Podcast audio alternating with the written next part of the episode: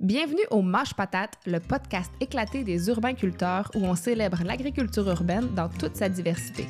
Des techniques de culture aux projets innovants, en passant par les enjeux et défis du milieu urbain, on réfléchit avec vous, on en jase avec nos invités et, on, se fait aller Mâche Patate!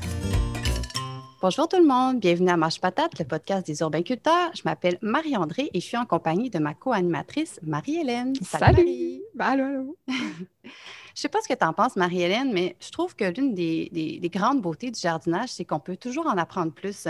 On peut toujours peaufiner sa technique, euh, essayer des nouvelles méthodes, on peut genre explorer des nouvelles variétés, des types de plantes comestibles qu'on n'avait euh, jamais goûté. Bref, c'est comme une porte qu'on ouvre un jour puis qui se referme jamais. Ah oui, vraiment, c'est le fun. On peut toujours apprendre. Puis justement, aujourd'hui, on avait envie euh, d'ouvrir une nouvelle porte, euh, si elle n'est pas déjà ouverte pour vous, de vous exposer à un nouveau monde de possibilités en parlant des cultures en saison froide. Oui, oui, vous m'avez bien entendu, genre récolter des légumes quand tout le monde pense que la saison de jardinage est terminée. Toi, Marie-Hélène, est-ce que tu savais que c'était possible d'envisager de cultiver l'hiver?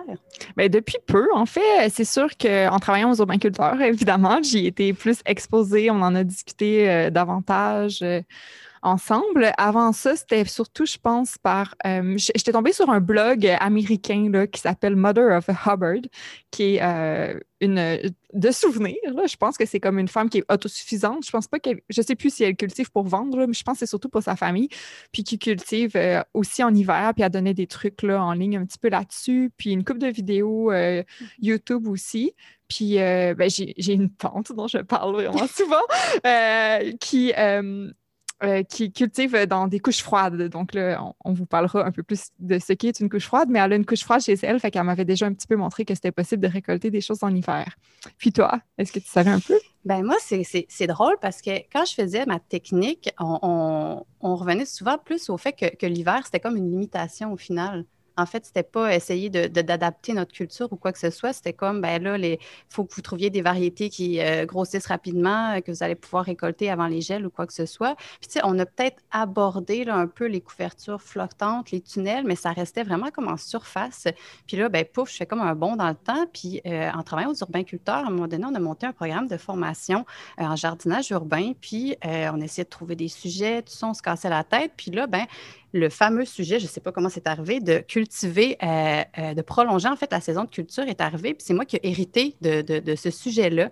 Puis là, euh, bien naïvement, je l'avoue, j'ai regardé un épisode de la, 16, de la Semaine verte en fait qui présentait Nikki Jabour qui faisait en Nouvelle-Écosse qu'elle allait récolter ses légumes l'hiver. Puis là, ça, ça m'a vraiment j'ai j'ai pogné quelque chose, ça m'a vraiment fait triper puis tout ça.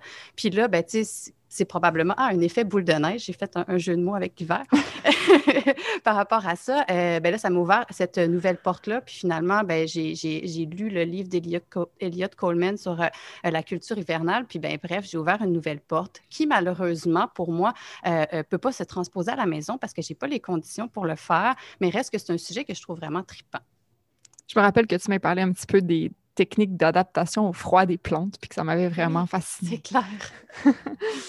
Et puis, ben là, euh, c'est ça, vous, vous, nous écoutez, puis vous vous, demandez peut-être déjà comment euh, tout ça peut être fait, comment c'est possible, qu'est-ce que ça prend, est-ce que vous pouvez faire ça chez vous, tout ça.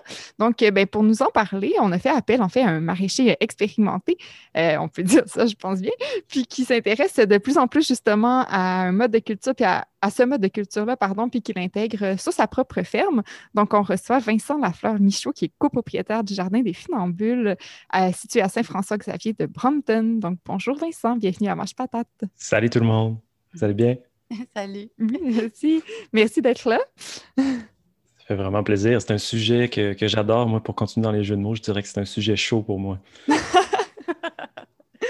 Super. Mais est-ce que tu veux euh, peut-être juste nous dire un mot rapidement sur le Jardin des Funambules, puis sur toi, pour te présenter un petit peu? Oui, certainement. Dans le fond, on est une ferme euh, associative, et qu'on est deux couples dans un projet de ferme qui euh, en est à sa quatrième année. Euh, on produit des légumes bio sur petite surface. On est tout proche de Sherbrooke. Euh, puis donc, on vend principalement nos légumes sous forme de panier ASC. Sinon, on vend aussi en restaurant puis en épicerie. Euh, puis on a commencé le, projet de ferme en se concentrant vraiment sur le volet estival, donc sur la saison normale, si on peut dire. Euh, puis, à travers le temps, on a essayé, avec différentes techniques, dont les serres, de prolonger notre saison. Fait qu'on a commencé un petit peu plus tôt, on a fini un petit peu plus tard. Euh, puis là, cette année, on est dans notre vraie première année finalement d'agriculture hivernale, au sens où, euh, pour moi, ce que ça veut dire, c'est euh, être capable de récolter des légumes là, vraiment dans les mois les plus froids de l'hiver, donc à partir de maintenant jusqu'au mois de mars. Donc, ça, ça, a bien débuté. on, est, on est super content du résultat à date, mais on reste encore en mode découverte. Puis on essaie de, s'inspirer de d'autres qui l'ont fait, comme euh, Elliot Coleman, mais euh, on, mm-hmm. est, euh, c'est ça, on est en belle découverte en ce moment. Mm. Puis je me demandais, en fait, peut-être que vu de l'extérieur, certains pourraient dire que, déjà de, faire une saison de maraîchage estival, c'est quelque chose d'extrêmement difficile. Et qu'on se demandait d'où était venu l'intérêt justement d'extensionner cette saison-là des deux bords pour finalement que vous travailliez à, temps plein à, l'année, si j'imagine? Ça, ça, mhm. vient d'où? Nous autres, on, on, a comme un petit peu déblatéré sur euh, d'où ça venait, mais pour toi, euh, comment c'est arrivé ce choix-là? Euh, ben, c'est venu, je dirais, la principale inspiration, ça a vraiment été Elliot Coleman, puis ça a été un, trip technique. Ça a été de vraiment essayer de répondre à la question, ben voyons comment ça c'est possible, comment on peut faire, j'ai le goût d'apprendre ça.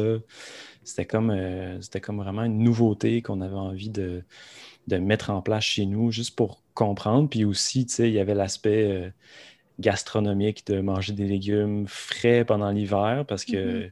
si on veut manger local, euh, l'hiver, on a tendance à manger beaucoup de racines, manger beaucoup de légumes de conservation. C'est super, mais on voulait amener quelque chose de peut-être un petit peu plus de nouveau, de différent. Puis, puis moi, ça, ça m'appelait beaucoup dans l'agriculture d'hiver. Mm-hmm. Euh, mais euh, après ça, euh, ouais, ça a été, ça a été, ça a été surtout ça. Puis, comme en termes de justement de charge de travail, à quel point ça rajoute une grosse charge de travail à, ce que vous faites, à ce que vous faisiez déjà dans les années d'avant, au fond, en plus de l'extensionner dans le temps, est-ce que ça vous rajoute aussi du travail, par exemple, pendant la saison d'été, tout ça, parce qu'en préparation ou? Mhm. Euh, oui, ça, rajoute du travail. Puis en fait, pour faire de l'agriculture hivernale, ce qu'on s'est dit, c'est qu'on ne pouvait pas tout simplement faire une saison normale l'été, puis venir y superposer une saison mhm. d'hiver. Parce que ça allait être vraiment euh, trop de travail. On allait le sentir au mois d'août, surtout au mois d'août, au mois de septembre, où on a les grosses récoltes qui ont été euh, des légumes plantés, disons, au mois de mai, au mois de juin. Mhm en plus des implantations pour la saison hivernale. Ça fait vraiment comme une superposition de saison qu'on n'avait pas envie de, vivre. Fait en étirant la saison, euh, ça fait qu'il y a moins de, il y a moins de, montagnes russes. C'est moins comme euh, en format de cloche la saison, si on regarde un, mm-hmm. graphique. Ça s'étire un peu plus. Puis c'est l'idée, c'est d'essayer de diminuer l'intensité de l'été pour amener un petit peu plus de revenus puis de travail l'hiver, puis euh, au lieu de finir le mois d'octobre, puis d'être complètement à terre, puis complètement brûlé, puis d'avoir envie de tout fermer, euh, puis de vraiment arrêter de travailler jusqu'au mois de mars. L'objectif, c'est de vraiment arriver à un niveau d'énergie satisfaisant à l'automne, puis de garder un petit rythme où finalement l'agriculture hivernale, ça ne peut pas être aussi exigeant en termes de temps que l'agriculture estivale parce que ben, on a moins de surface. On cultive juste en serre, tout pousse moins mm-hmm. vite. Il y a moins de désherbage, on fait moins de ventes, moins de, récoltes, mm-hmm. etc. Donc, il y a vraiment naturellement quand même un, rythme qui diminue. Euh, fait que ça, a été ça pour nous, l'ajustement qu'on a, fait, puis qu'on est encore en train de faire. Comme je disais, c'est la première année, puis on s'ajuste. Euh, c'est un apprentissage constant, puis c'est pour ça que c'est excitant aussi. Ben euh, mais les revenus, finalement, qu'on va faire à l'hiver, de, disons, euh, mi-novembre jusqu'à mars, ben, c'est des revenus qu'on enlève de l'été. Donc, on, va mm-hmm. vraiment diminuer le nombre de légumes qu'on va cultiver pendant l'été, finalement. C'est comme ça que ça va paraître. Mm-hmm. Je pense que c'est très sage. J'allais faire un, jeu de mots tellement plate, je ne sais pas, ça m'est venu, j'ai dit, ça va aplatir la courbe. Puis là, j'ai dit, ben voyons, c'est parce que je l'ai trop entendu souvent, c'est vrai c'est ça. mais c'est comme ça, mais, mais bon, ça, ça peut-être ça nous fait penser à d'autres choses. Oui, euh, là.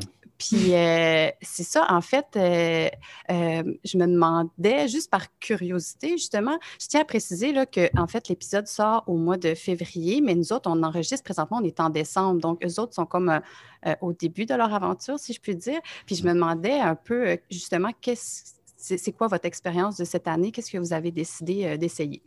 Oui, bien, cette année, on a décidé de se lancer dans disons, la pleine surface en serre qu'on avait. Donc, on a décidé de vraiment implanter toutes nos planches sous serre. Puis l'année dernière, on a, on a construit deux serres. Donc, euh, de plus. Donc, on est maintenant à cinq serres d'à peu près 35 pieds par 100 pieds de long.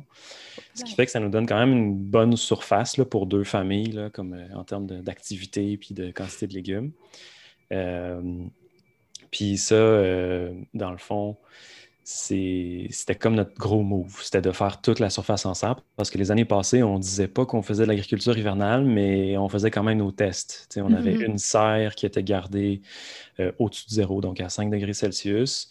Puis dans cette serre-là, ben, on a fait plein de tentatives de différentes cultures. Puis dans d'autres serres qui n'étaient pas chauffées, ben, par-ci par-là, on avait planté du kale, on avait planté des épinards, puis on observait, on prenait des notes, puis on essayait aussi juste de se nourrir nous-mêmes, mais on n'avait pas, euh, disons, créé des attentes auprès de clients, puis mm-hmm. on ne s'était pas mis la pression de devoir récolter une quantité X par semaine.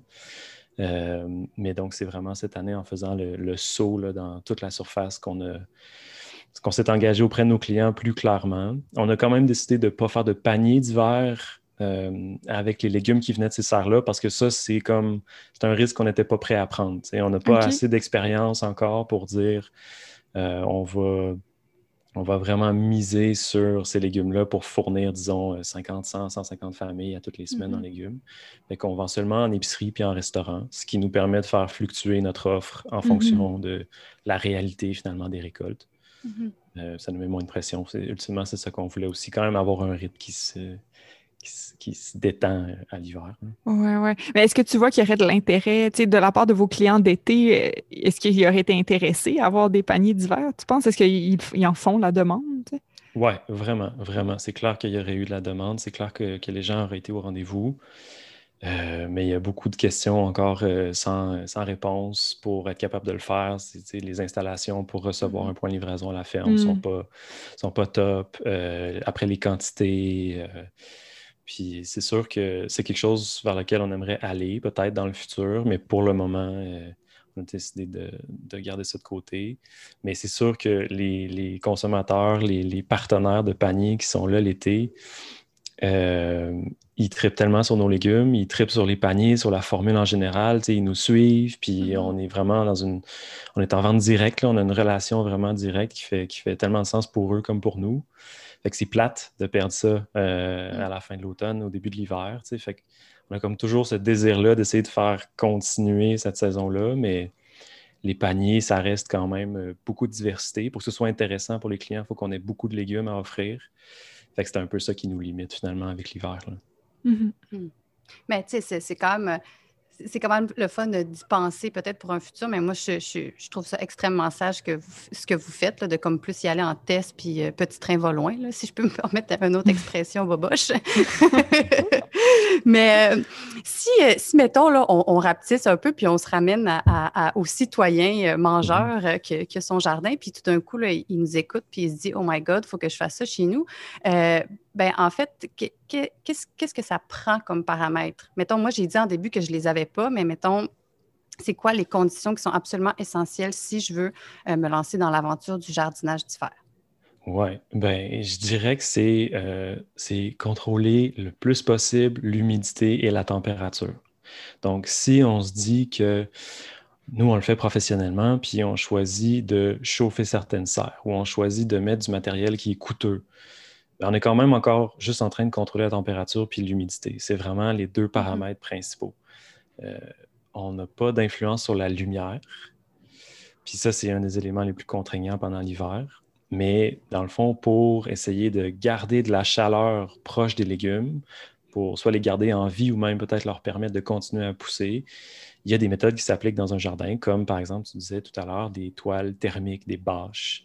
Ça, c'est une façon, par exemple, de prolonger une culture. Fait que si on prend la culture euh, super héroïne de l'hiver, les épinards, euh, c'est une culture qui est facilement euh, qu'on peut implanter à l'automne, puis qu'on peut amener quand même tard dans l'hiver en la couvrant bien avec des toiles thermiques. Donc, elle va pousser même s'il n'y a pas de toile thermique, disons, jusqu'au mois de novembre. Mm-hmm.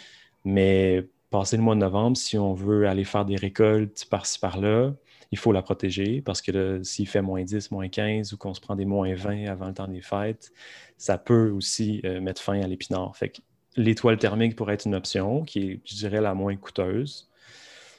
Puis après, ben, des petits tunnels, donc des petites structures. Euh, ça peut être des arceaux très simples. Nous autres aussi, on a des structures qui sont faites en, en conduits électriques qu'on a pliés.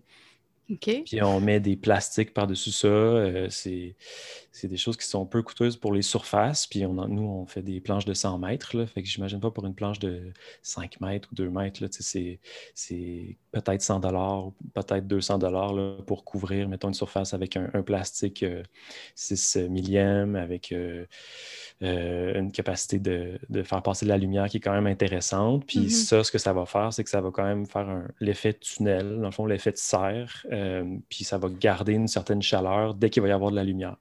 Donc, la lumière va se réfléchir sur le sol, puis le sol va emmagasiner un petit peu de cette, euh, température-là, cette chaleur-là. Puis, euh, ça va aider les légumes à soit se maintenir ou peut-être même à pousser. Puis là, bon, nous, on amène ça plus loin avec le. Il y a les tunnels chenés, les plus gros tunnels, puis sinon, on les serre.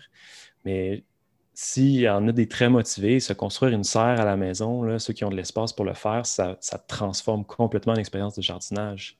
Parce que ça te permet de faire de l'agriculture hivernale, ça te permet de commencer plus tôt au printemps, de faire des, semis antivement. Puis là, je ne parle pas de chauffage. Même une serre euh, toute simple, mais sans chauffage, euh, puis il en parle, Elliot Coleman, là, je me souviens plus mm-hmm. exactement, mais c'est l'équivalent de descendre euh, de 600 km au sud. C'est hmm. vraiment ah intéressant en termes de changement de climat, finalement. Puis là, on parle le coût, puis le, le, coût financier, puis le coût écologique, ça reste la structure, mais si on n'a aucun intrant autre, euh, c'est somme toute peu pour récolter quand même beaucoup et beaucoup plus longtemps. Fait que, ça serait mon approche si j'étais jardinier. Mm-hmm. C'est ça, j'avoue, je me dis depuis tantôt, comme il y a peut-être des gens qui nous écoutent puis qui se disent, tu sais, mais dans le fond, on cultive déjà l'hiver dans des serres au Québec, mais évidemment, on, parle de serres qui sont pas comme chauffées vraiment, tu sais, avec des gros coups, puis qui ont de l'éclairage artificiel, puis tout ça. Là, On mm-hmm. essaie de, songer aux solutions euh, qui, qui, sont moins coûteuses énergétiquement.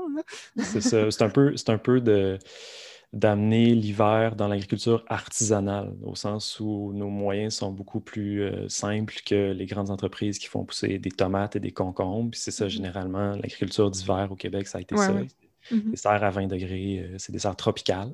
Mm. Et nous autres, on essaie de garder un certain sens de la saison à travers tout ça. Mm-hmm.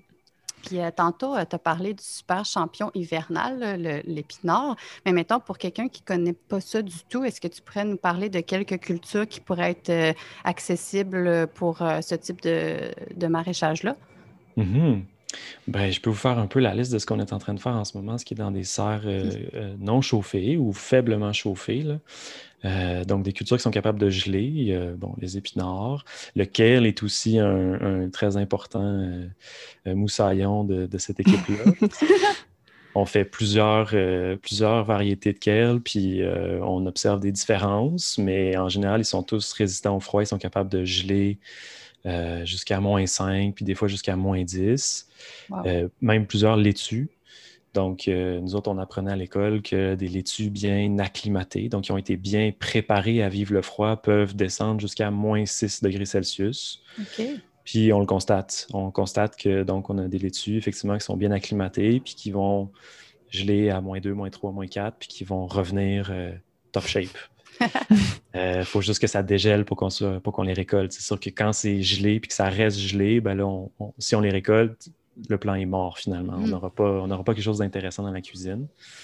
Mais donc, la laitue peut en faire partie. Puis après, en cherchant des variétés plus résistantes, on va se donner un peu plus de chance. Et c'est beaucoup les verdures, en fait. C'est vraiment dans les verdures, nous autres, qu'on essaie de, faire un grand pas parce que c'est ce que je disais tantôt. Je veux comme compléter l'offre euh, de légumes de conservation puis un mm-hmm. peu euh, ajouter de la diversité. Donc, sinon, il y a d'autres verdures qui sont moins connues, comme la clétonie, qui est euh, une petite verdure, la, clétone de Cuba aussi, on l'appelle. Puis, euh, c'est une petite verdure qui est super résistante. Ça, c'est une des expériences qui a été vraiment euh, surprenante pour nous l'année dernière. On l'a conservée dans une serre non chauffée. Puis, à travers l'hiver, même sous une bâche, elle a fait, on a fait deux coupes. Donc, on a été capable de couper au mois d'octobre, puis de recouper au mois de février parce qu'elle a trouvé sa lumière, elle a trouvé son énergie même dans les grands froids. Euh, le tatsoi aussi, il y a beaucoup de verdures asiatiques qui peuvent mhm. être vraiment intéressantes. Il faut, s'assurer que ce soit des verdures asiatiques qui résistent au, grand froid. Si on prend le, bok choy, par exemple, il peut avoir froid, mais il ne peut pas geler. Donc, nous autres, la façon qu'on a classé nos, serres, c'est selon les climats et donc selon les plantes qui pouvaient euh, disons qu'il y avait le même type de climat euh, qui les favorisait. Donc, il y a des plantes qui peuvent descendre à moins 10, à moins 15, à moins 20, comme les épinards. Puis il y en a d'autres, il ne faut pas que ça gèle. Donc, par exemple, on a du céleri dans une serre qui est toujours au-dessus de zéro. Hmm. Si le céleri gèle, c'est fini. Euh, mm-hmm. On, oublie ça, les cellules sont pleines d'eau, ça explose, puis c'est plus intéressant à consommer. Mais à 2 degrés, le céleri, il est en pleine forme, puis même qu'il continue à pousser. Donc, il euh, faut être capable de, c'est ça, comme essayer de voir ça va être quoi le climat réel en dessous de la bâche ou dans la serre. Euh, puis ce qui nous aide vraiment, c'est d'avoir vraiment un suivi de température constant, donc d'avoir des sondes, puis d'aller voir qu'est-ce qui se passe réellement proche des mm-hmm. légumes. Parce que l'humidité est toujours élevée aussi, parce que ça, ça peut être un problème. Euh, il y a certaines cultures qui sont plus sensibles à des maladies qui vont pas du tout aimer le fait que l'humidité est très élevée euh, en dessous d'une barge parce qu'il n'y a pas de mhm. mouvement d'air. Mhm. Donc là, par exemple, on a du persil, qui est un peu comme le céleri, qui est une culture qui résiste bien au froid, mais qui ne peut pas geler. Mais là, on a un persil qui commence à être malade parce que lui, il n'est pas résistant aux maladies, puis euh, il est dans un contexte très, très, très humide. Donc, euh, pour faire un, petit survol, ça fait partie des, cultures intéressantes qu'on a en ce moment, mais il y en a, il y en a une foule d'autres. Ah, juste par curiosité, petit détail. Quand tu parles du persil qui peut pas geler, est-ce que tu parles que du persil plat? Le persil frisé, c'est-tu la même chose? Euh, non, mais en fait, tu dis ça, puis je pense que je me trompe. Je pense que le persil peut geler. Euh, parce que j'ai comme j'ai, euh, cet hiver, j'ai comme au début, début, dans les premières neiges, j'avais du persil frisé chez nous, puis j'en ai mangé un peu après, puis il me semblait comme encore avoir une texture pas pire. fait que je ouais. Non, je veux pas dire n'importe quoi finalement. C'est le persil peut geler. Puis la raison pour laquelle on a décidé de le mettre dans la serre avec le céleri, c'était pour se donner le plus de chances qu'il continue à pousser. Euh, mais euh, non, c'est effectivement, on en avait dans le champ, nous autres aussi, puis euh, il a gelé, puis il était correct après. C'est bon. puis j'ai une autre petite question. En fait, je, comprends que ce n'était pas votre objectif principal. vous vouliez vous, vous, détacher un petit peu des légumes de conservation, mais une autre voie possible pour étendre la culture, de ce que je comprends, c'est aussi d'avoir des culture, par exemple, de légumes racines qu'on laisse plus longtemps dans les champs puis qu'on va venir protéger un petit peu du gel, mais qu'on peut récolter pendant l'hiver. Je pense que c'est aussi une possibilité. Oui, oui, oui, tout à fait. Il y a des gens qui poussent les carottes ou les panais euh, très, très loin dans l'hiver, puis même qui vont faire des semis d'automne pour récolter l'année suivante. Euh, donc oui, tout à fait. Nous autres, on a un voisin ici qui fait beaucoup de carottes euh, d'hiver, puis il va récolter sous la neige, euh, ces carottes qui ont gelé, puis qui vont vraiment avoir pris de la saveur aussi, mm-hmm. en, ayant gelé euh, bien dur. Il ne faut jamais descendre en dessous du seuil critique. Donc, ça, ça dépend des années, des variétés, de la culture. Mais euh, tout à fait, c'est possible d'amener beaucoup de cultures quand même loin dans le champ, puis de les mm-hmm. récolter graduellement. puis, j'ai pas parlé plutôt des oignons. les oignons, mm-hmm. c'est surprenamment une culture qui est quand même très résistante au froid. Ah, ouais. Donc, ce qu'on fait depuis deux ans, c'est qu'on plante des oignons euh, au mois d'octobre dans une serre non chauffée. Puis, on, donc, on a des transplants, des petits plants avec euh, un petit peu de feuillage. Puis, on va les recouvrir d'une bâche. Puis, on va les récolter au mois d'avril suivant. Donc, ils vont avoir subi beaucoup de gros gel. Puis, ils vont comme euh, s'enraciner au mois d'octobre, novembre. Puis, après ça, ils vont vraiment rester au beau fixe. Mais à partir du mois de février, puis de mars, avec la chaleur qui revient, puis surtout l'ensoleillement, donc vraiment le moteur de leur croissance, ben là, ils vont recommencer à faire du feuillage. Puis donc, avril, mai, euh, ou même des fois juin, là, on peut avoir des gros oignons, des oignons frais, euh, deux à trois mois plutôt que ce qu'on aurait eu en les hmm. plantant au printemps. C'est sûr que c'est très long, c'est beaucoup de travail quand même, Mhm. mais nous autres, on trouve ça vraiment excitant, puis ils sont vraiment bons, ces oignons-là. là. Ça doit être vraiment sucré, genre, je sais pas. Ouais, ouais, ouais, ouais. Ben, c'est- vraiment selon la variété. Puis nous autres, ce qu'on avait choisi, c'était Walla Walla, qui est une variété euh, connue à travers les producteurs pour euh, faire des beaux oignons frais, des oignons blancs. Mhm. Puis euh, en fait, oui, il était délicieux. Vraiment. Ah, c'est ça. Puis, tu sais, depuis le début, euh, tu reviens beaucoup avec, sais, on, les avait partis en transplant, euh, euh, ça, on a ressemé ça et tout. Puis moi, je me rappelle que quand je travaillais sur la formation, une des limitations, c'est qu'il n'y avait aucune référence en lien avec, mettons, si je veux me faire des cultures d'automne ou d'hiver, quand est-ce qu'il faut que je ressème quoi pour atteindre le, le but que je me suis visé. Puis justement, je pense que le seul calendrier que j'avais trouvé, c'est celui-là que, euh, dont Marie-Hélène parlait, le Mother of a Hubbard. Puis je pense qu'elle est comme en Mhm. Caroline du Sud ou quelque chose. En tout cas, elle était vraiment Ouais. pas au Québec. Donc, euh, tu sais, c'était- c'était comme difficile de, de, de donner des points de référence aux gens. Puis je me demandais un peu comment, comment vous, vous aviez développé ça, essai-erreur, euh, Mhm. beaucoup de lecture, je sais Je, pas. je veux juste clarifier peut-être un peu la question pour comme Ah. les gens qui, qui nous écoutent puis pour qui c'est peut-être pas, pas clair, ben je sais pas, là, peut-être pas, mais je me dis, dans le fond, c'est vraiment quand, quand faire son semis, bref, pour euh, une culture d'automne, parce que, tu sais, vous le savez, au printemps, euh, on sait que, mettons, je sais pas, en avril, il faut semer telle Mhm. affaire, mais comme faut y penser pour les cultures d'automne, puis c'est pas toujours clair. En tout cas, ça. coup que c'était il pas clair, je voulais clarifier. m'excuse. Non, non, c'est- c'est c'est- c'est clair. Mais euh, dans le fond, c'est ça. Au printemps, nous autres, on se fie aux directives ou aux informations partagées par les semenciers. Quand on achète Mhm. nos semences, on, on se fie aux dates de jour à maturité qui sont sur les sites web ou dans les catalogues. Puis là, bon, on adapte parce qu'effectivement, souvent, ils sont plus au sud, plus aux États-Unis. Mhm. Euh, puis après, des fois, par exemple, pour les oignons euh, qu'on plante l'hiver, des fois, sur les sites de semenciers, il va y avoir le nombre de jours l'hiver. Mais ça ne dit pas quand le planter. Puis ce qui est surtout difficile avec l'hiver, l'automne, c'est que on arrive à, à des deadlines ou des, des- comment dire, des espèces de restrictions importantes, c'est-à-dire le premier gros gel, Mhm. puis aussi à- le moment à partir duquel on va avoir moins de 10 heures d'ensoleillement par jour. Euh, nous, c'est le 1er novembre. Donc ça, euh, ça va être le moment où la croissance, ça stoppe. En, en gros, là, il n'y a presque plus de croissance. Donc, il faut qu'on essaye d'amener nos légumes à maturité à peu près à ce moment-là. Puis ça, je vous parle dans un contexte de serre. Dans un contexte de champ, ça serait beaucoup plus tôt que ça Mhm. parce que le froid, là, serait vraiment une contrainte euh, supplémentaire. Donc, pour vrai, c'est par essai-erreur qu'on a, Oh. qu'on a découvert des dates. C'est par des lectures. C'est encore une fois par euh, la lecture d'Eliot Coleman beaucoup. Euh, puis on a essayé d'adapter ces dates. Mais aussi, euh, il y a des fermes. mettons, il y a une ferme dans l'État de New York qui s'appelle Neversink Farm. Euh, puis ils partagent quand même beaucoup de, de contenu. Puis on a acheté un de ses cours, se disant que bon, c'est quelqu'un qui faisait quelque chose d'intéressant. Puis c'est quelqu'un qui partageait ce genre d'informations-là. Il y avait une partie de son calendrier. Fait qu'on a essayé encore une fois de l'adapter euh, à notre réalité. Puis cette année, ben, c'était notre première vraie année. Puis on n'a pas été trop à côté de la traque. On s'est rendu compte qu'on était peut-être un petit peu en retard pour certaines dates, puis d'autres un petit peu trop tôt. Mais on préfère toujours être trop tôt que trop tard à l'automne ou l'hiver parce qu'on préfère récolter quelque chose Mhm. que finalement voir un légume pas arriver à maturité puis Mhm. tu sois jamais prêt à récolter. Mhm. Euh, fait que ça a été ça, a été ça. mais ça, c'est comme les notes qu'on fait le plus attention de prendre, de, Ben oui. quand est-ce qu'on a réellement semé, quand est-ce qu'on a réellement transplanté, puis quand est-ce qu'on a réellement récolté. Mm.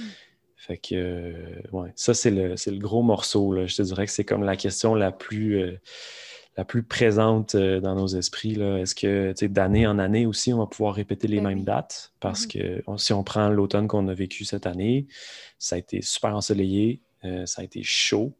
Fait que ça, ça a accéléré la croissance. Qu'est-ce qui arrive si l'année prochaine, on a deux semaines de pluie, euh, vraiment c'est gris, il fait frais? Bon, probablement que ça va quand même réduire. Fait que si on avait des dates qui étaient limites, on va peut-être se rendre compte qu'on n'avait pas assez de jeu. Mm. Donc, euh, c'est surprenamment, il y a quand même beaucoup de semis puis de transplants qui vont se faire dans les mois d'août, de septembre. Ça va être comme les deux gros mois, euh, disons, intenses là, de, d'implantation pour l'hiver. Puis euh, des fois, ça va aller jusqu'en octobre, mais là, ça, c'est pour les verdurettes qui poussent quand même rapidement, puis qu'on va Mhm. récolter plus euh, au mois de janvier, au mois de février. Fait que c'est vraiment un projet qui se planifie d'avance. Ouais. C'est ça, des, des fois, les gens vont penser comme rendu mi-septembre, ah, c'est la fin de mes récoltes, et je pourrais peut-être faire une culture euh, hivernale, mais euh, il y a beaucoup de choses qu'il faut avoir pensé avant ça. là. Exactement. Puis c'est ça, comme tu disais tantôt, moi, je parle plus du- des verdures, euh, mais si on parle de légumes racines, c'est encore plus long le calendrier de croissance. Donc là, c'est peut-être même des semis en juillet. là. Mhm. Mhm. Ben, c'est ça, moi, ça me met en lumière, en fait, aussi euh, toute l'importance de, de l'espace que tu dois avoir au final. Parce que, un peu, tu je veux dire, c'est quand même, il y a plusieurs cultures qui vont se superposer avec ce que tu es présentement en train de faire pousser dans ta saison estivale. Fait que c'est comme s'il fallait que tu prévois de l'espace supplémentaire qui ne sera pas nécessairement cultivé en saison pour pouvoir allonger ta saison de culture. Mhm. Justement, chez moi, c'est pas possible. Ouais, c'est ça. c'est ça. Ben, nous autres aussi, on est un peu dans un contexte où on, on a une petite terre, euh, on essaie de maximiser tous nos espaces. Puis, quand il y a des jardins qui ne sont pas en culture, ils sont en engrais vert. Fait Mhm. on va pas mettre de légumes là dans l'année. Donc, dans les serres, ce qu'on a dû faire, c'est un peu faire des compromis, puis sortir des cultures qui étaient des cultures d'été plus tôt euh, que ce qu'on avait l'habitude de faire dans le passé. Donc, par exemple, les tomates puis les concombres qu'on essayait d'amener jusqu'en octobre et même jusqu'en novembre. Ben là, cette année, a, on a stoppé ça au mois de septembre pour être capable d'implanter en accord avec nos dates là, à la mi-septembre maximum, euh, disons les laitues qui allaient après ça. Ça faisait un peu drôle, tu sais, d'arracher des, Ouais. des cultures qui sont comme centrales sur notre ferme, qui nous permettent de- d'offrir des légumes. C'est la saison des tomates au moment où on les arrache. Là. On va se le dire aussi. Là. Ouais, ouais. Sauf que notre contexte, c'est qu'on essaie d'avoir des tomates le plus tôt possible. Donc, on en a au printemps. Puis, vu que la saison a déjà euh, été quand même assez longue, bon, on n'est pas trop euh, mal à l'aise de finalement passer à d'autres choses. Mais le, le défi, c'est comme dans notre réalité, c'est de pas avoir de trous. Parce qu'on a des paniers, justement, puis qu'on va avoir une offre constante. C'est de pas arracher des légumes pour en planter des nouveaux, puis que ces légumes-là, on va juste les récolter en février, finalement. Donc, on, qu'on a un gros trou. Fait qu'il fallait jouer avec notre planification, puis avec tout l'espace en serre et en champ pour essayer d'avoir une, une offre constante. Puis c'est un gros casse-tête. ouais. Euh, J'ai deux petites questions techniques qui me sont restées depuis tantôt que j'ai envie de te poser. Je me demandais, euh, quand on parle de culture euh, sous tunnel ou, sous, sous serre, pardon, en hiver, normalement en été, il faut penser à la ventilation, il faut ouvrir, par exemple, les serres dans les journées où il y a vraiment beaucoup de soleil, tout ça. Mhm. Est-ce qu'en hiver, il faut penser à ça? Est-ce qu'il faut ouvrir certains tunnels euh, ou bien Ouais. le froid est trop important? Ben, euh, c'est généralement difficile d'ouvrir à partir du moment où il y a la neige, à Ouais. moins d'avoir des installations qui le permettent. Puis, nous autres, une des choses qu'on a faites cette année, c'est d'installer sur les serres des petits volets, euh, donc qui sont dans les pignons de serre, donc aux deux bouts. là. Euh, puis ça, ça nous permet de rentrer puis de sortir de l'air, mais c'est des tout petites ouvertures, donc il n'y a pas trop de froid qui va rentrer.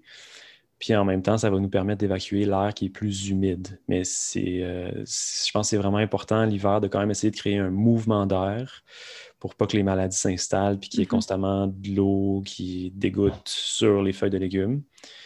Euh, mais en même temps, les côtés de les- des serres, là, des, des Ouais. côtés qui font 100 pieds, mettons, qui sont constamment ouverts pendant l'été, l'hiver, euh, même si on voulait, on- ben, il faudrait qu'on déneige, il faudrait qu'on aille Mhm. gratter, mais on n'aurait pas intérêt à ouvrir une si grande surface. Fait que- Ouais, ouais. Mais peut-être, c'est ça, je pensais peut-être plus à une échelle de jardin euh, familial, là, euh, quelque chose d'un peu Ouais. plus petit. Parce que l'image que j'avais, c'est justement dans le, le reportage que Marie-André a mentionné en introduction de la semaine verte, euh, avec Nikki Jabber à Halifax. Euh, elle cultive entre autres sous couche froide. Là. On n'en a pas parlé encore, mais couche froide, en gros, c'est un peu comme une mini-serre, mais avec Mhm. juste un panneau tu sais, de, de- on pourrait dire de fenêtre. Là.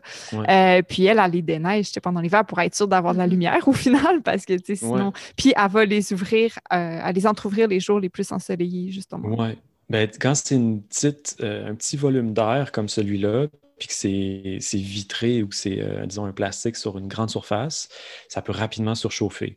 C'est ça. Fait que c'est effectivement important d'avoir de l'aération si c'est euh, un, plus petit tunnel ou comme ça, une, une couche chaude là, ou une couche froide, dépendant de ce qu'on met en dessous puis comment on veut l'appeler. là. Mais, euh, mais oui, je pense que ça serait un must de planifier ça dans son installation, là, une façon de l'ouvrir. Puis d'ailleurs, Elliot Coleman, qui est, encore une fois, je le nomme, là, c'est vraiment notre petit gourou. Là. Euh, dans, dans, ses livres, euh, on voit l'évolution finalement de ces, techniques. Puis lui a commencé avec des couches, euh, des couches froides comme ça, avec euh, simple installation de bois avec des fenêtres par-dessus, puis qui allait ouvrir et fermer. Puis il s'est inspiré beaucoup de ce qui a été fait il y a quelques siècles par des maraîchers de Paris en mm-hmm. France. Donc, c'est des mm-hmm. techniques qui, qui sont faites commercialement, mais qui sont vraiment applicables à petite échelle avec les installations adaptées. Mhm. Mhm. Puis, mon autre questionnement, ah, euh, comment? J'avais oublié que tu avais dit. oui, excuse-moi. Mais en fait, je, me posais la question de l'irrigation. Euh, est-ce qu'il faut, est qu'il faut arroser les plantes en hiver? Comment ça fonctionne? Oui, bien, ça aussi, c'est notre gros euh, défi parce que les dynamiques sont tellement différentes de l'été. Il y a tellement peu de croissance, il n'y a pas d'évaporation. Donc, euh, puis il y a beaucoup d'humidité dans l'air, fait que l'eau reste là, mmh. reste dans le sol. Donc, nous, ce qu'on a entendu entre les branches, c'est une irrigation par mois. Euh, puis ça, ça nous donne nous donne une indication, mais en même temps, c'est très théorique. Puis c'est sûr qu'on a besoin d'aller voir notre sol. On a besoin d'aller mmh. toucher le sol, sentir proche des racines. Est-ce que c'est encore très humide? Est-ce que c'est sec? Euh, puis une fois que, par exemple, on se dit, OK, go, on irrigue, ben, le défi, c'est d'avoir accès à de l'eau. Parce que mmh si on est rendu à la fin du mois de décembre, puis qu'il y a euh, trois pieds de neige, puis qu'il fait moins 15, c'est peut-être pas si facile de sortir une hausse. Puis il euh, faut vraiment planifier son affaire, encore une fois, pour avoir l'eau le plus accessible possible, le plus facilement possible. Euh, puis irriguer en temps ensoleillé, de préférence l'avant-midi, pour que ça ait le temps un petit peu de sécher en surface. Donc, si on n'arrose pas au goutte à goutte, là, si on n'arrose pas directement au niveau du sol en dessous des cultures, puis qu'on arrose par aspersion, donc il y a des gouttes d'eau qui tombent sur les feuilles, mhm. euh, ça va être important que ça sèche le plus possible. Fait que c'est, je pense que c'est, un élément critique, comme ce l'est l'été. C'est juste, on travaille un petit peu moins arrosé, mais quand on arrose, il faut qu'on s'arrange pour être capable de le refaire le mois d'après, puis que notre système ne gèle pas en entier, mm-hmm. qu'on ait le goût de continuer à faire de l'agriculture hivernale. oui, ben oui. Ben non, c'est ben, en fait, la, seule chose que je voulais ajouter tantôt, c'est que, tu mettons, pour euh, la, plupart des gens, tu le potager, classiquement, il est comme plus dans le fond de la cour. ben, ce, que, ça m'amenait comme réflexion, c'est comme s'il faut que tu le déneiges, ben, il faut que tu prévois qu'il va falloir que tu déneiges un chemin tout l'hiver, puis mm-hmm. éventuellement que tu trouves euh, l'espace pour stocker ta neige s'il faut que, c'est clair. Que, que tu euh, que ouvres ton tunnel et là, tu as rajouté, rajouté l'eau. Fait que là, j'étais comme, bon, ouais. Finalement, c'est vrai que la planification, c'est le mot-clé de la journée. c'est ça, c'est ça. Ouais, vraiment pour l'agriculture d'hiver. Puis aussi, j'insérerais encore une fois le mot serre parce que mmh dans un contexte même de jardin où tu as une petite serre, toutes ces choses-là deviennent un petit peu plus faciles. si tu as été mmh capable de rentrer une hausse dans ta serre, ben là, tu as un espace qui n'est pas à déneiger directement. Mm-hmm. ça, peut être intéressant. Mm-hmm. Puis, tu sais, d'ailleurs, on parle de serre, puis à l'échelle domestique, je veux dire, ça peut être un abri tempo qui sert euh, à faire une petite serre. Ça n'a pas besoin d'être une grosse structure euh, de fou. non, non. Seule affaire qu'il faut vraiment vérifier, c'est euh, la charge de neige. c'est un vieil abri tempo un peu cassé, ça se peut qu'il soit plus capable de prendre une grosse charge, mais euh, si on n'a pas envie de le déneiger du tout, du tout, puis qu'on valide euh, auprès des, vendeurs d'abri tempo, là, oui, tout à fait, ça peut vraiment être une option. Il y, a plein de producteurs qui utilisent les abris tempo comme des petits tunnels chenilles. Mm-hmm. Euh, fait que c'est sans chauffage, donc définitivement, c'est une option super intéressante.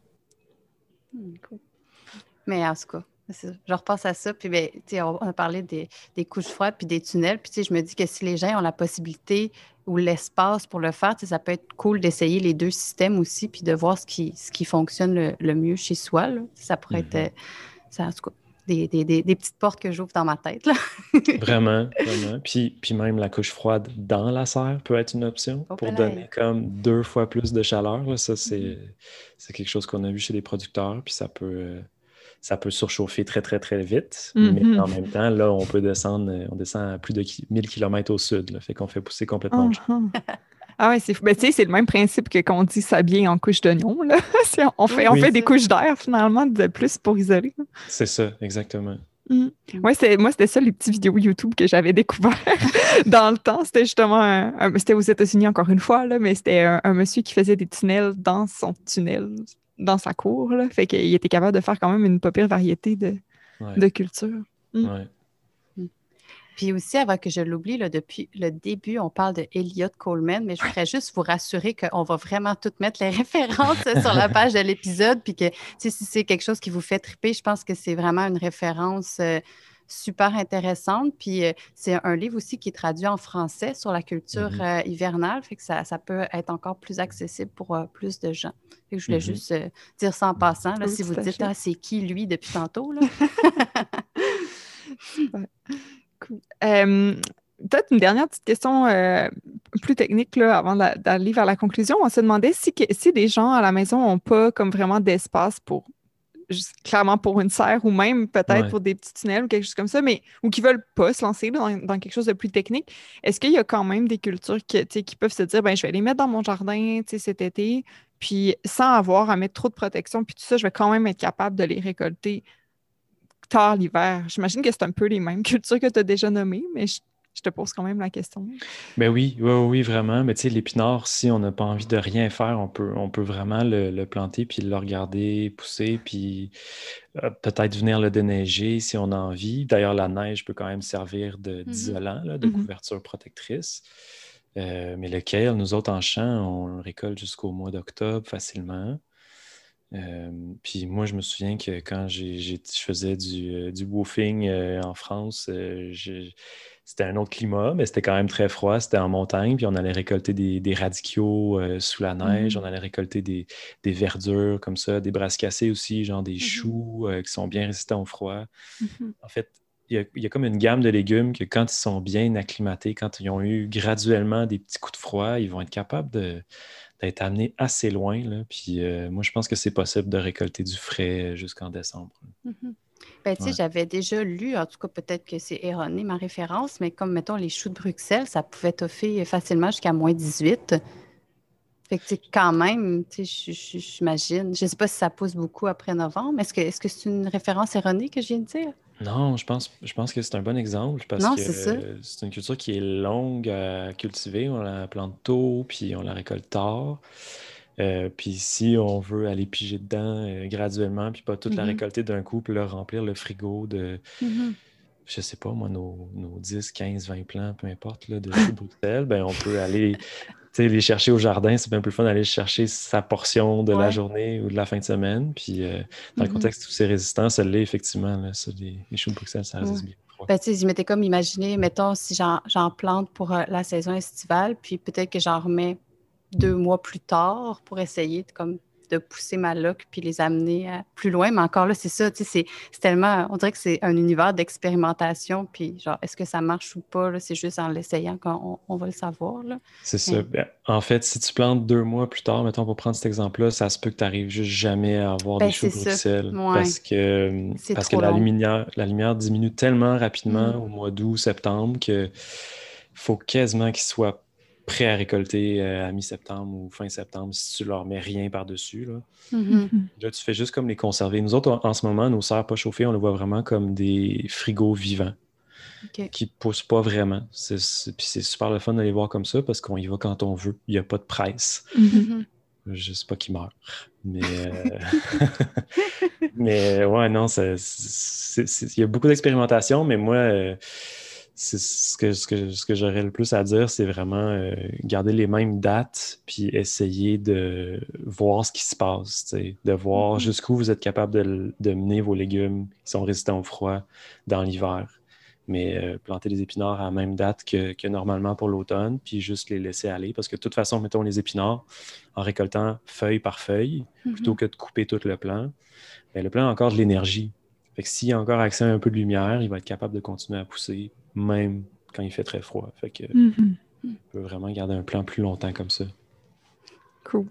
Et j'ai juste mentionné un autre avantage qu'on n'a juste pas parlé encore, là, Dada, juste mentionné comme ça, ce qui, peut, ce qui peut être le fun de cultiver en hiver, c'est qu'il y a bien moins d'insectes nuisibles, j'imagine. En tout cas, ça, ça doit être pas mal moins une pression, les, ravageurs. Vraiment, vraiment, tout va moins vite. Puis euh, il y a beaucoup moins de pression de ravageurs. Il y a on a eu des défis, là. On a des verres gris. Euh, ah ouais, Un type de verre gris qui est sorti du sol dans les serres qu'on n'avait pas encore vu depuis le début de l'année. Puis là, c'est comme c'est sa saison, finalement. C'est eh l'automne. Euh, donc, dans le champ, ça n'aurait pas été un problème. Mais là, il nous a mangé des épinards, des laitues, euh, quand même assez voracement. Fait que ça a été ça a été comme un problème pendant quelques semaines. Puis là, on a compris un peu c'était quoi. Puis on peut euh, essayer de gérer ça. Mais sinon, on n'a pas les problèmes, mettons, d'altise ou les problèmes de. C'est aussi que l'été, on a tellement de diversité. Fait qu'il y a tellement d'insectes euh, ravageurs qui viennent avec cette diversité-là. L'hiver, on a un petit peu moins de diversité, donc il y a aussi moins de ravageurs. Mais ouais, c'est la même chose avec les mauvaises herbes. On ne peut pas l'échapper l'hiver. C'est pas. Euh, faut vraiment jamais aller dans le jardin si on veut l'échapper avec les mauvaises herbes d'hiver parce qu'elles poussent uh-huh. à peu près pas. Mm. Cool. Wow. Euh, je voulais dire quelque chose, puis c'est reparti. Ça, c'est plate quand ça fait ça. Euh, ah, mais en fait, c'était juste vraiment par curiosité. Euh, comme mettons, en ce moment, euh, de cultiver toutes les serres, est-ce que tu considères que c'est un travail à temps plein? Je suis comme revenue peut-être plus dans, ton rôle au Jardin des Funambules. J'étais curieuse à ce niveau-là. Oui, ben je dirais que non. On est quatre. Mm-hmm. Euh, puis c'est sûr que si on pense, disons, au nombre d'heures qu'on met pour le revenu qu'on va chercher, euh, on a besoin du revenu qu'on a fait pendant l'été pour se, payer, se, payer un salaire présentement. Mais euh, on travaille à peu près deux jours par semaine à quatre sur la production. Donc, est-ce que ça serait en soi assez pour nous suffire à nos besoins? Peut-être. Peut-être qu'on pourrait aller là dans deux, trois ans. Euh, mais de toute façon, on va continuer à produire l'été, puis on va continuer à avoir plus de production l'été. C'est quand même vraiment plus naturel et plus facile de faire des, des mm-hmm. revenus des légumes l'été. Euh, mais non, non, c'est ça, ça s'est vraiment calmé. On était clairement à temps plein pendant tout l'été et évidemment plus. Oui, mm-hmm. plus, plus. C'est normal, on, connaît cette réalité-là, mais pour l'hiver, euh, non, ça se calme beaucoup. Fait qu'on non, on, attend quelque chose d'intéressant. Il y a un équilibre, puis on ne mm-hmm. s'appelle pas le jardin des funambules pour rien. On cherche quand même l'équilibre dans beaucoup de choses. Puis pour nous, le, l'opposition hiver-été, euh, finalement, ça, ça, se fait bien. Là. Ça, c'est pas une opposition. Là. Ça, se, mm-hmm. mélange bien ces deux saisons-là en termes de production. c'est tant mieux que ça vous laisse un break un peu, justement, là, puis, que, puis le temps de planifier votre saison euh, d'après. Là. Mm. Ouais, on a le temps de se reposer, là, vraiment. Mais je trouverais ça plate d'arrêter complètement. Moi, je suis super content de continuer à garder ce sujet-là euh, vif, puis continuer à quand même sortir dehors, puis être actif, puis avoir un certain, euh, un certain dynamisme agricole, puis être stimulé par, mettons, bon, le vert gris, c'est un exemple. Ah, Les ravageurs un peu, OK, telle culture, qu'est-ce qui s'est passé? Mm-hmm. C'est le fun de garder cet aspect-là animé parce qu'il reste que tout le monde ici, on est tous euh, passionnés par ce qu'on fait, mm-hmm. puis ça nous nourrit beaucoup, l'agriculture. Puis, tu sais, clairement, c'est un savoir qui est à défricher, là, parce qu'on a parlé depuis tantôt de comme rechercher des références pour ces types de mmh cultures-là. Puis, est-ce que ça, ça fonctionne? Puis là, moi, avec mes, mes choux de Bruxelles, finalement, j'étais dans le champ bien raide. Mais, tu sais, c'est ça. Fait que, comme tout est à découvrir encore à ce niveau-là. Fait que c'est comme stimulant aussi de, sentir que tu es comme dans les balbutiements de, quelque chose, pour euh, amener plus de savoir euh, à ce niveau-là. Moi, je trouve ça vraiment cool. ouais, vraiment. Nous autres aussi, on tripe, puis on, puis on sent qu'il y, a plein d'autres producteurs, puis plein de jardiniers aussi qui, qui font la même chose en même temps. Fait que là, on essaye un peu de, dans le fond, se réseauter, puis essayer de partager, parce qu'il y, a beaucoup cette notion de partage aussi dans le domaine mm-hmm. euh, maraîcher bio à petite échelle. Je pense que vous le, vous le démontrez bien aussi pour le, domaine de la culture euh, en ville, la culture en jardin. Fait que je pense que c'est des, des, savoirs qu'il faut qu'on partage parce que ça c'est quand même plate de se tromper sur ces dates.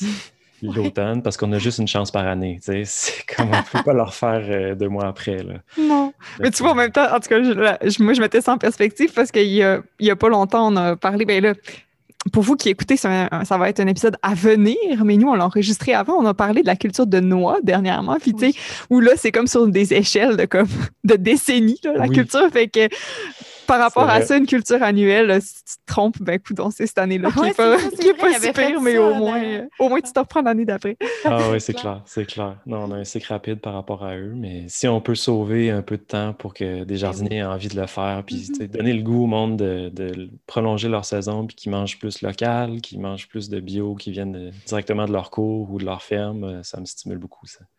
Hmm. Cool. Cool. Ben, mais merci. à la fin, on est tout le temps un petit peu genre. On ne sait pas quand mettre le break. Jusqu'où on va, tu sais, parce qu'on pourrait continuer à l'infini. Tu sais, une question, on amène une autre. Mais ben, justement, on, se demande souvent est-ce qu'il y a quelque chose que tu aurais aimé aborder que, peut-être qu'on n'a pas euh, souligné ou est-ce que tu sens qu'on on a bien fait le tour? Ben, moi, je, trouve ça super comme euh, ce qu'on a couvert là. Puis mmh. euh, je pense que c'est une belle introduction sur le sujet. Puis euh, je pense que c'est cool parce que ça va faire connaître ça à plein de monde. Puis ils vont pouvoir amener ça chez eux à un autre niveau. Là.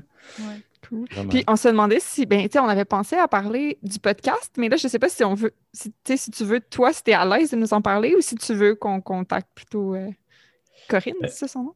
Oui, euh, ben écoute, je peux en parler un petit peu, mais, en même temps, c'est tellement pas moi qui s'en occupe.